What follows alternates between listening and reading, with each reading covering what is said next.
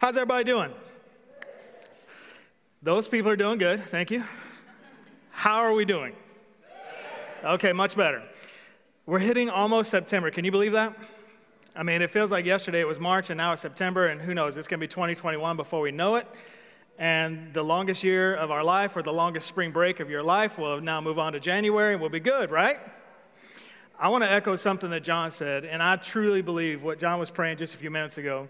The things that we are beginning to experience here on campus, the things that we have been experiencing since March and late February, are a direct result of the prayer investment that you are making week in, week out, day in, day out on the church's behalf or the kingdom behalf. Because what's amazing, and, and some of you, we've had these conversations, the church has not stopped yet. We continue to see God moving in powerful ways. We continue to see the gospel reaching out. Many of you have developed quiet times like you've never had before.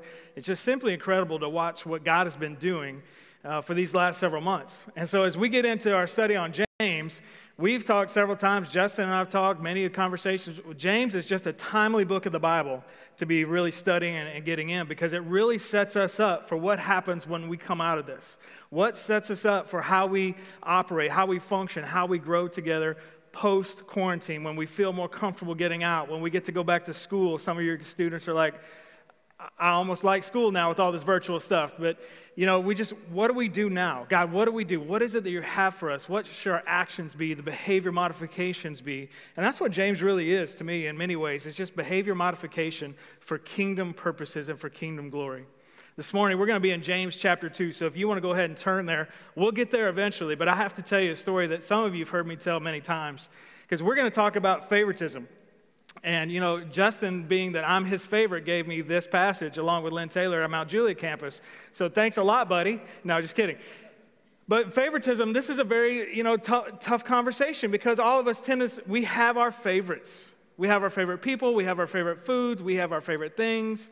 Uh, no, I'm not going to sing the Julie Andrews thing, but you know, we have those things that we would qualify as our favorite. But when it comes to the kingdom of God, the issue of favoritism can be a dangerous, dangerous thing.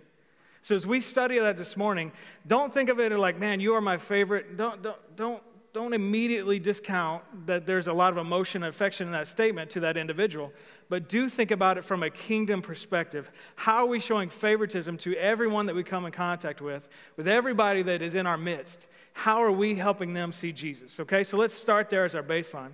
But as I do this, I think it's worth telling the story again. Go back to when you were in elementary school, and for some of you, that was a long time ago. For some of you, it was just last year.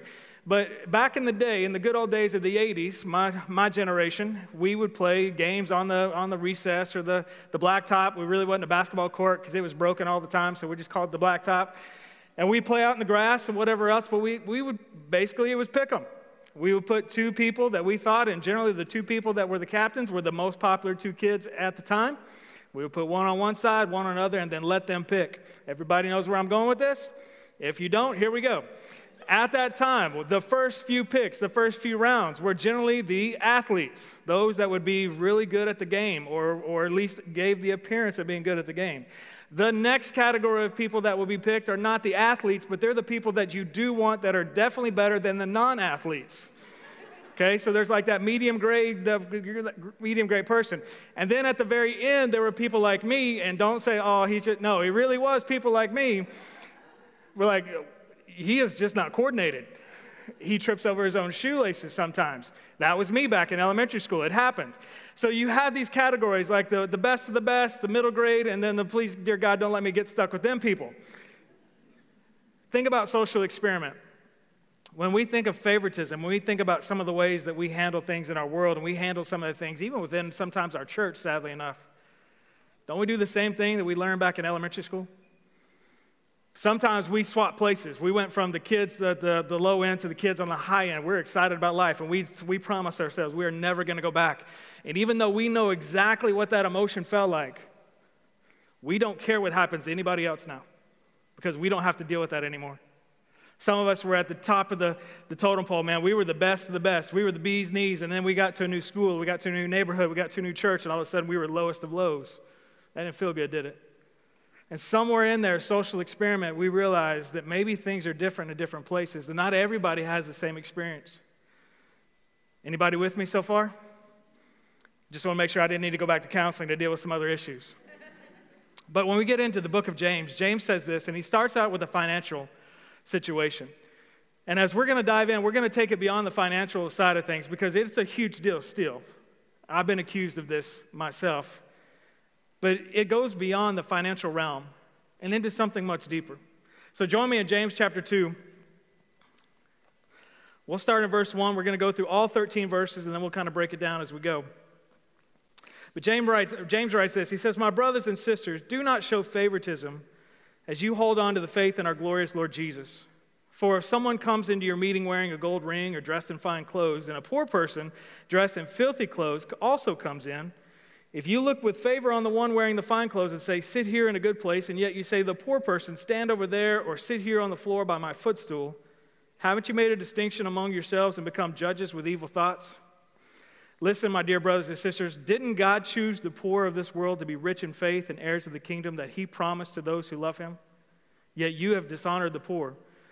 Don't the rich oppress you and drag you into court? Don't they blaspheme the good name of, the, of that was invoked over you?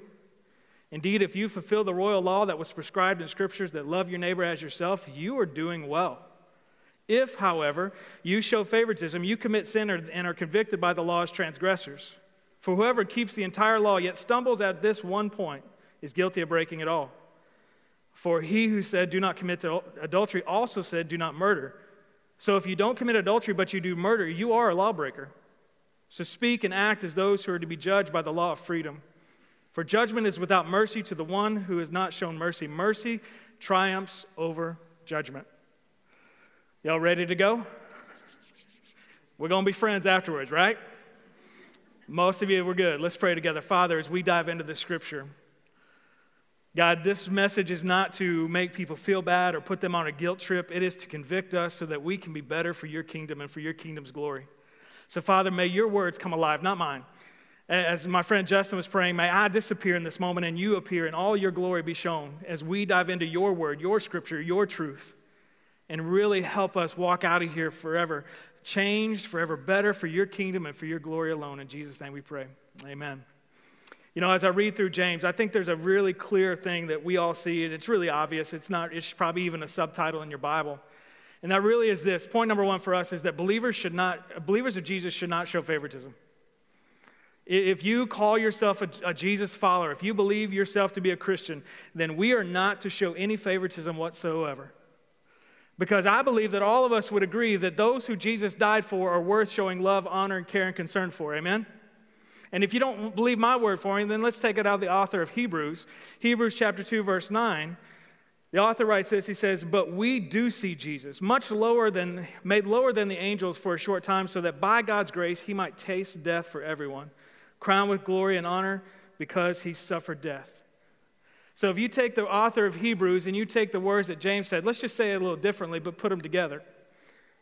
When it comes to this issue of favoritism, we should not have to deal with this issue because everyone that Christ died for, we should love. Let that sink in for a minute. Everybody. And if you need a Greek translation, I don't know what that word is, but I'm pretty sure it means everybody. And if you're in the South, everybody. Everybody that Christ died for is worth showing love to, specifically the love of Jesus to. And if we have anybody in our life where it's like, oh, dear Lord Jesus, let them walk by, I don't want to talk to them, guess what we just did? If you find yourself walking down the street and you see somebody coming and you slide to the side, guess what you just did? You walk in the grocery store and you're like, oh, I'll go to that aisle later. Guess what you just did? Simple. If somebody disagrees with you and then all of a sudden you hate them, guess what you just did? That's how plain and simple this verse is. Do not show favoritism. Because anything that we say, well, hey, you don't get Jesus today, that's not on Jesus, that's on you. And if you get to be the judge and jury, we got a problem. And we have committed sin and sin in such a way that that may be, listen to this, that may be the only time they get to experience the gospel. And if I miss, I got to answer for it when I get to heaven. It's not like, well, God, you know, hey, Scott, glad you're here. You tried hard. It'd be like, hey, you did some great things, but I need you to see something. You see all those people over there? Those, are ones that needed to hear it and you missed. man, I'm going to be wrecked in two when I walk in. Because I'm going to say, man, I should have known better. And it wasn't because I was young and didn't know any better. There were those moments. It wasn't because I was a teenager and really hadn't figured out. I, I, I'm, I was there too. Wasn't a young adult and I was like, well, I'm trying to get my family. Just no. Every generation that I've been in, I've had the same problem. And so when I tell you that, let me tell you something. The Conviction started with me. I can't go around and be like, oh, I'm just going to go over here so I don't have to talk to this individual. I cannot show favoritism because that. I can't look at somebody, two people that walk in, and one person go, "Hey, I want you to come sit right here. This is the premium seat." And the next person, "I need you to, I need you, to, man, sit in the back." All kinds of chairs around. I don't know. Just sit, sit back there. That's what's happening. All the way back to the Bible times. You remember in the Bible times, what James is saying here is that basically in the Old Testament, New Testament church, as churches being, if you walked in, you wore fine clothes, you wore the gold rings, you looked the part, you got the premium spots. If you dressed a little ratchety, smell a little different, didn't really throw in the offering like we thought you should, you were good if you got the floor in the back or maybe my footstool. Man, if we did that today, how many people would show up to this church? Some of you are hearing that scripture and you're like, I wouldn't even be worthy of walking in that door. That's why Jesus said this is an important thing because when it comes to the kingdom of God, all are welcome at the front, all are welcome in the middle, all are welcome in the back. There is no favoritism. If you need Jesus, then you just come to the table. That's the beauty of the that's the beauty of the gospel. We get to get in that situation where we don't have to worry about it. So look at it this way. If we pick and choose who we experience care and wisdom or experience our care and concern, if we pick and choose who the love gets to experience the love of Jesus, if we pick and choose who gets to experience what we have in Jesus, if I'm the judge, listen to me carefully. I'm in direct opposition of the gospel. I'm not fighting for Jesus, I'm fighting against Jesus. If I'm the judge and I am the jury, then I am in opposition of the gospel of Jesus Christ. In our situation, when you think about, do I show favoritism? Before you be like, no, I don't show favoritism, this is one of those moments where you need to be silent and think and pray God, are there those compartments in my life or those situations where I may show favoritism to one individual over another? Sometimes we show favor to the wrong individuals because those individuals we're showing favor to should already know the difference between the gospel and not the gospel. If anything, we should always show favor to those that need Jesus. But here it doesn't matter. Whether you know Jesus or not, we're to love you, we're to care for you, we're to bring you in. And don't worry about the appearance because, as we know, some of you know, the appearance means absolutely squat. Many of the people that walked in with fine clothing and gold rings and, and entourages in the New Testament time, they were empty, they were hurting, they were alone, and it was a facade. Some of you walk in here, you got it all together, but as soon as that car door slams, you're like, oh, thank God, nobody found me out today. We just need to come to the table. That's with a great hymn, just as I am. Come as you are, just as I am. Doesn't matter when Jesus died on the cross, he didn't make a list like, these are the people I'm dying for, and I'm good luck to you. Christ died for one, he died for all. So, as Hebrews says, if Christ loved him enough to die for him, then I need to love him enough to show him Jesus Christ. I do not need to be in opposition against the gospel, I need to be with the gospel. Do the wealthy, do the appearance. 1 Samuel 16, 7. Do you remember that moment in the Old Testament where David is out in the field and Samuel is there? He's picking the next king. Jesse brings all the sons, seven of eight sons. That should be plenty to choose from. He brings, and everybody's got the high quality, the good looks, the athleticism, the, the strength, the, the brain power, the whatever. He's, everybody's got something. And Samuel's like, oh, this must be my guy, right? No, that's, uh, this must be my guy. Yeah, God, I, oh, God, who is the guy? And God looks at Samuel and says, Samuel, whoa, whoa, whoa. Man and, and God don't look at things the same way. Man looks at the outward appearance, but God looks at the heart. I have a guy in this family that has greater heart than anyone in this family. I want him. Where is that guy? Well, he's out in the field. Can you imagine just David walking in, raggedy, smelly, dirty? Hadn't probably bathed in several days, and Samuel going, Whoo, his heart may be clean, but wow. That's how we operate. Next time you walk up to somebody and you start picking them apart, going, oh man, that, that dude needs a shower. That girl, man, she needs some new haircut. Oh, that, they need new clothes. You got to stop getting past the, you got to get past the eye candy test and start getting into the heart check. Because the last time I checked it, those people with a pure heart, those are the ones that, that really, that's who God's looking for. If you came in here this morning and you're like, man, I'm just putting on the mirage, let me just tell you something. 1 Samuel 16 tells me, tells you that God is not looking at what you put on you, He's looking for what's inside of you. And if you don't have what's inside of you, and you're lacking Jesus Christ, then today needs to be your day where you say, I'm done with the facade, I'm done with the mirage, I need Jesus Christ. Because I don't need people to treat me with favor, I need Jesus to treat me with love. I need Him to treat me with grace and mercy. And trust me, you need God's grace, mercy, and love more than you need a person's favor. Big time. As we get into it, also, let's think about things that goes beyond the financial status. We live in a very, very polarized world, do we not? I mean, it's probably a good thing quarantine shut down fall sports and colleges. Otherwise, it'd probably even worse when we get into football season. But let's go beyond sports. Let's go beyond financial. Let's talk about things that are a little more close to home that nobody wants to talk about in church, but we're going to go ahead and talk about it anyway. If I'm going to get fired today, let's go out having fun. All right, so here we go. Do you show favoritism to a person's skin color?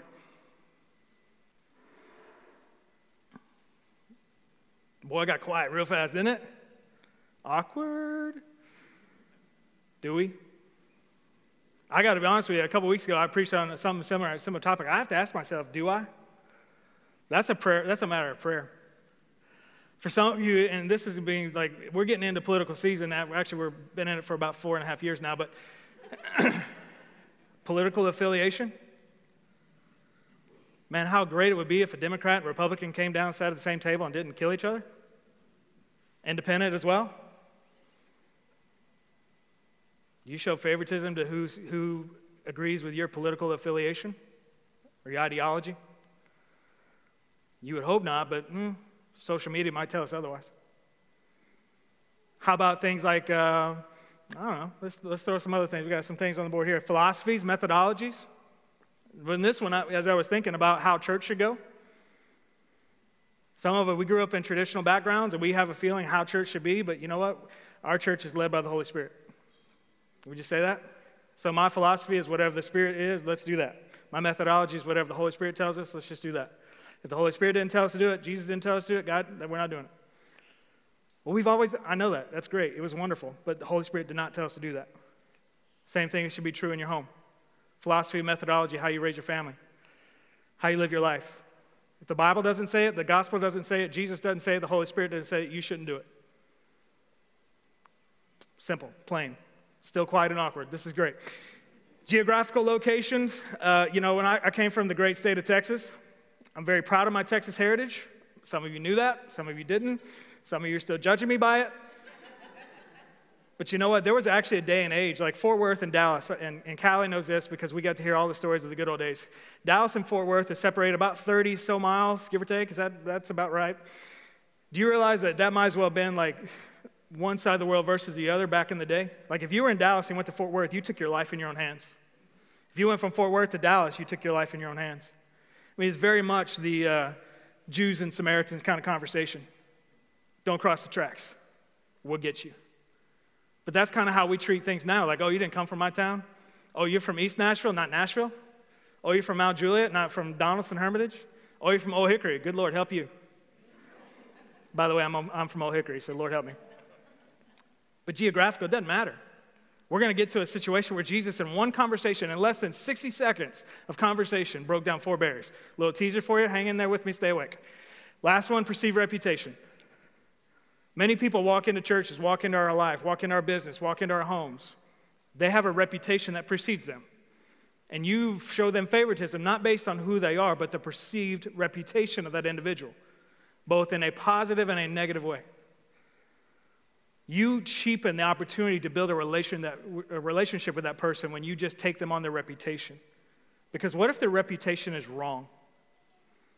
And I'm not talking about the good one, I'm talking about both the, the extreme bad and the extreme good. One's in the middle. What if you only knew them by their reputation? You may show them favoritism, but you also may show them the door.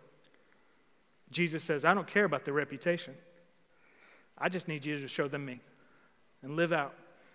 So we got things in there. But th- there's also another side of this coin. And this is the second point that really Jess and I were talking about it, and, and, and Lynn and I were speaking about this too. we sometimes don't think that I have an issue with, or we have an issue with favoritism, right? But what if your issue is not showing favoritism to people, but it's, re- it's reverse favoritism when you're trying to receive that from people? We need to guard our hearts against reverse favoritism. Now, since that's not in a dictionary and that's probably not even good English, let me tell you what that means in Scott Mathews lingo. Reverse favoritism is something saying, I'm the favorite. And so whatever we're doing, it's because it's my way or the highway. Y'all, the attention that you're supposed to, that you want to give to everybody else, you give it to me because I'm the favorite. I'm the right one. You don't believe me? You don't believe the same way? Well, you're wrong and I'm right, and God help you because you're wrong. Reverse favoritism. It's all about me. Now, before you say, well, that's not me. Oh, man, Scott, you talk to him. You get him hammering, buddy. guess what? If you can quickly say it's not you, guess what? It probably is you. You can quickly say, I don't show favoritism. You probably do. Because I'm telling you, you do not just take words on a page and go, yeah, don't have a problem with that. You take these words off the page and you go sit, sit with your Bible and you sit in your prayer time and you ask God, do I have this problem? Is this an issue in my life? Because it needs to get resolved so I only ooze and display the gospel of Jesus Christ. Reverse favoritism is deadly and dangerous because it doesn't give anybody a chance to, to know your heart. It doesn't give you a chance to develop your heart. It doesn't give anybody a chance to feel important of their own because it's all about you and you have successfully become the center of your own worship. How do I know this? Man, if you get on any of our social media sites and they're like, man, he harps on social media all the time, get off. I probably should. It'd probably be more healthy for me. But do you know how we glorify ourselves? What if we glorify Jesus the way that we glorify ourselves and our thoughts and our feelings and our situations? What if we celebrated and championed our friends that had just some gospel moments in their lives? And just, man, God, what, man, God is doing some incredible things over there. Man, praise the Lord. Imagine how things would change. We have to get past reverse favoritism. And the way we do that is with the third thing I want to share with you. We do that because we love our neighbors well. We, we have to get past our judgment and ourselves, and we have to love people well. The best way, the best story that I could find to describe this to you in a way, hopefully that makes sense, is Jesus or the woman at the well. Told you here the teaser earlier, here comes the meat. You all remember that situation, that story? If you're not familiar with the Bible, let me tell you, in the Bible, in John chapter 4, it's a great book of the Bible if you need a quiet time for the week. John chapter 4, in a few verses, verses 7 to 10 exactly. John, Jesus sits down, and John records this after the fact, but Jesus sits down and he is thirsty. It's in the middle of the day. The disciples have gone into town for a drink, and a woman who is a Samaritan walks up. And this happens. John chapter 4, starting in verse 7. A woman from Samaria came to draw water. Give me a drink, Jesus said to her, because his disciple had gone into town to buy food. How is it that you, a Jew, ask for a drink from me, the Samaritan woman? For Jews do not associate with Samaritans. Jesus answered, If you knew the gift of God and who was saying to you, Give me a drink, you would ask him, and he would give you living water. 60 seconds or less. Four barriers just got broken. Favoritism was just ripped to shreds in 60 seconds. How? One, cultural and gender. Jewish men did not talk to women in public ever. Didn't matter what country you came from, what side of the tracks. If you were a Jewish man, you did not talk to a woman in public, including your wife. You saved that for private. Cultural barrier broken. Gender. Once again, Jewish men did not talk to women in public. You had a Jew talk to a Samaritan. You had an ethnic racial barrier that was now broken. Then you had the spiritual barrier broken because then Jesus said, Look, if you knew who was talking to you, you would know that he's the one that you need to get a drink from, and it's going to change your life, both for a moment, but not forever. Also, forever. Not only did Jesus change that woman's life in 60 seconds or less, but then she ran back into town, got all her friends because he's like, man, he's telling me stories about things that nobody knew about, and I hadn't told anybody, and all of a sudden he knows, and all of a sudden their lives are forever changed. Jesus loved his neighbor well, even though his neighbor didn't come from his side of the tracks, did not have any reputation in which to, to worry about. She, when she was an adulteress, she had lived with several men, she'd been divorced, all the things sitting there having a conversation. It wasn't supposed to happen, but favoritism does not exist in the name of Jesus Christ. All these things are broken. How we love our neighbor well. James chapter 2, verse 8 says this If you will just prescribe to the royal law, love your neighbor as yourself, he says you'll do well. You're like, how do I, man, how do I get past this favoritism that exists in my life? Just love your neighbors well. I don't know how to start. Start with the people in your house. It's good practice. You know, the next time that somebody leaves some dirty clothes on the floor, maybe you don't blow up. Maybe next time the TV's left on or the dishes are out or somebody doesn't clean up the way you think or, you know, what, don't blow up at them. Love them well. Love them well. Celebrate what's inside your home before you celebrate what's outside your home and begin to love your neighbor well. Practice there and then let it, let it branch out. Jesus broke the norm of favoritism because cultural barriers don't dictate behavior. Doesn't matter where you come from, what you do, we show the same love, the same affection to every single person. Gender doesn't determine a person's value. We have, we have that fight constantly. Constantly. Men worth more than women, women getting equal. If you just treated the person, the human being, the same, it doesn't matter if it's male or female, man, things would be different. Things would be better. We just need to love people the same because Jesus loved us the same. You get into a situation where ethnic and other races are embraced, not shunned. Do y'all sometimes not understand that heaven is going to be the most beautiful mosaic of creation?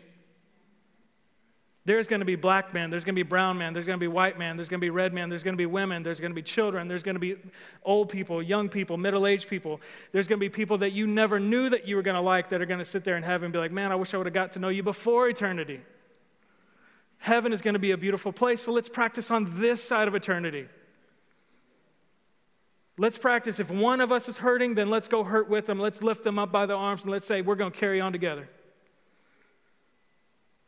Because if we could practice that, then man, things would, and favoritism wouldn't exist in this church and in this community because we love each other so well. I don't care where you came from, if you've been here your whole life or you're an alien like me that came here whatever time ago, man, if you get in this community, we are going to love you like you are a brother and sister. Eternity with God is available for all. Repeat that all, would you? Say all. All people have the opportunity for eternity with God through Jesus Christ. There is no distinction. Greatest of sinners, worst of sinners, middle grade. I did one, I did a thousand. All people can have eternity through Christ. All people. Maybe we should start acting that way. Maybe we should challenge ourselves. The last thing that, that he says here, let me give you a couple quotes, and I, I can't pass these up because they're good. Bob Goff. Some of you know Bob Goff. You've read his books. He's a, he's a friend of, of, of, uh, of us, at least in, as far as familiarity.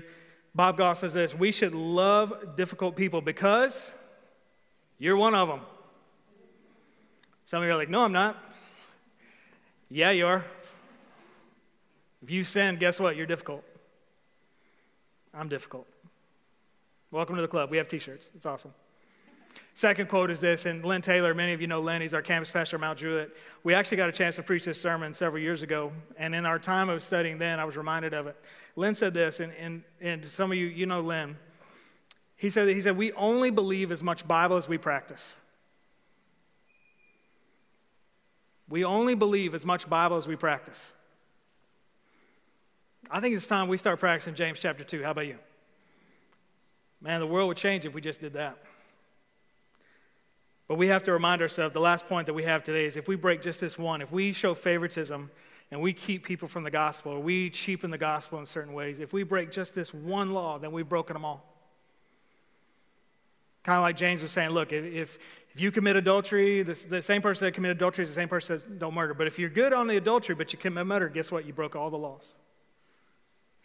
Aren't you grateful for the blood and grace of Jesus Christ? It doesn't matter if I broke one or a thousand of them. I have the same chance for eternity. But I don't want to break laws. I want to start living laws. I want to start being the I want to start being the example to share with my friends and my family, my community, my church, my world. Laws are boundaries.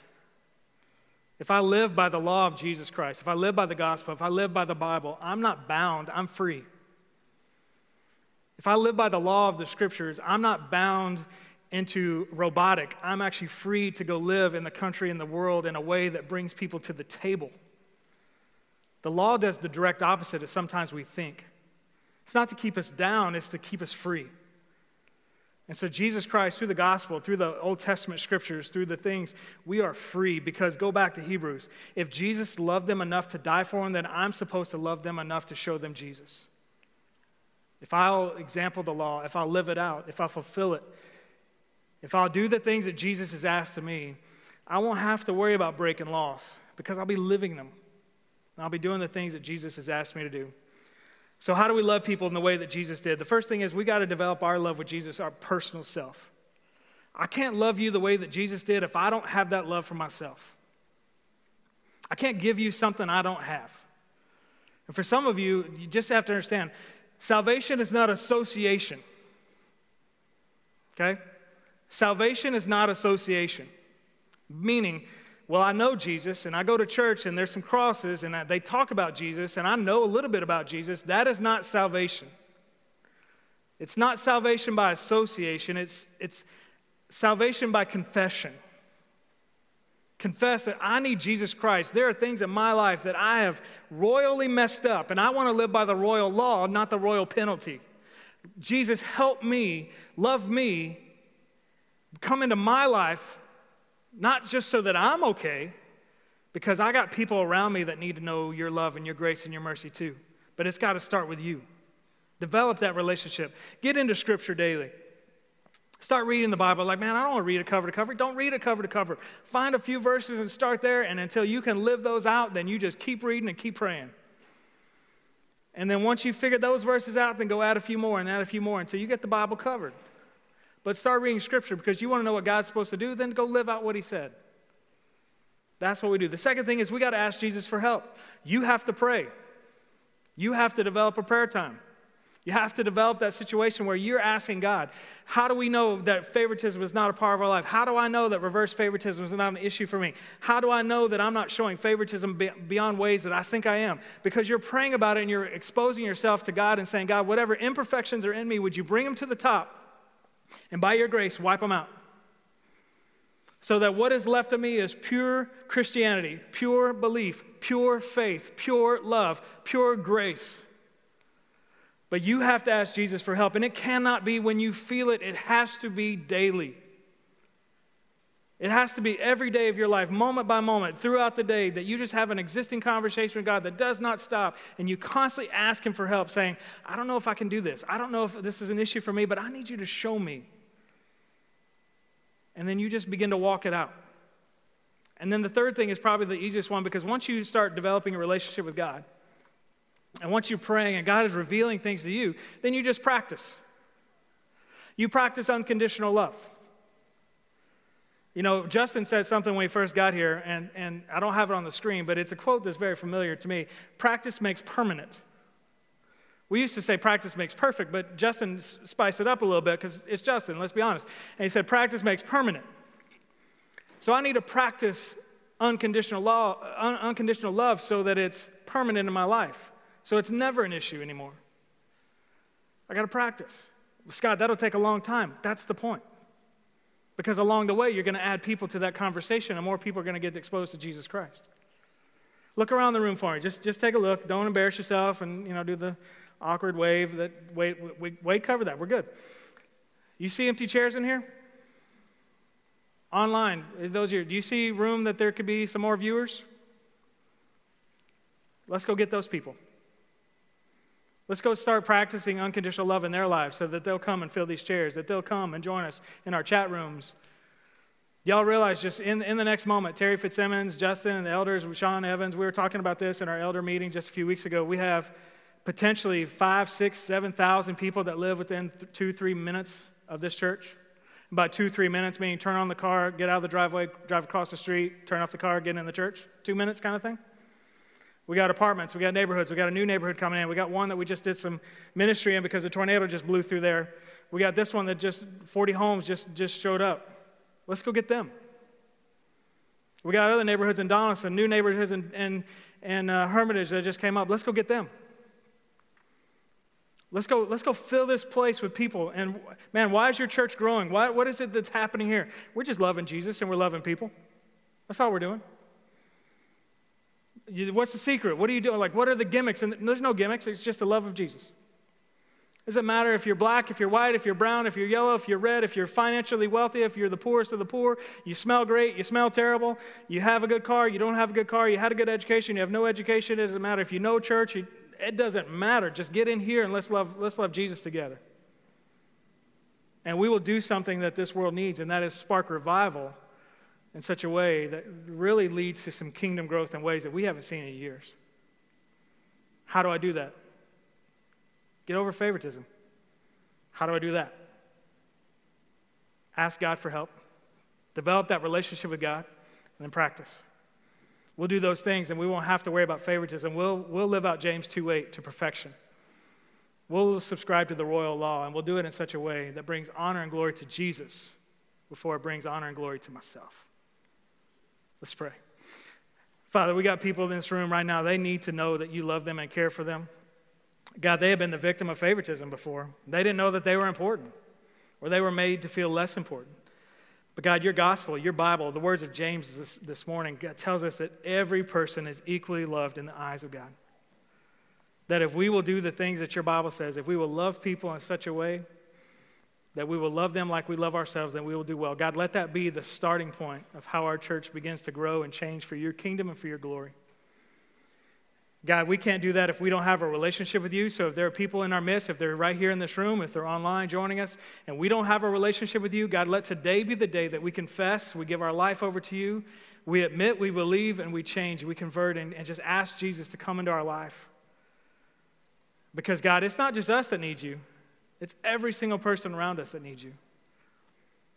So, Father, as we begin to reflect, if there are things and tendencies in our life to show favoritism, would you erase them through the power of your Holy Spirit?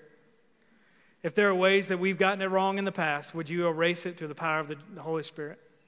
Would you walk with us? Would you teach us? Would you just continue to allow James's word to modify our behaviors in such a way that we only live for Jesus? And God, this verse has been so powerful, Hebrews 2 9, that Jesus died for all, so I should love all. So, God, help me as a leader, help me as a man, a father, a husband, help me as a friend and a brother. Help me to do all the things I can to love people well and lead people to your Son and to your glory. God, as we respond this morning, this time is yours. You teach us, you talk to us. If we need to stand and sing, we'll do it. If we need to sit and meditate, we'll do that as well. But whatever you want to do this morning, it's for you and for your kingdom alone. In Jesus' name we pray. Amen.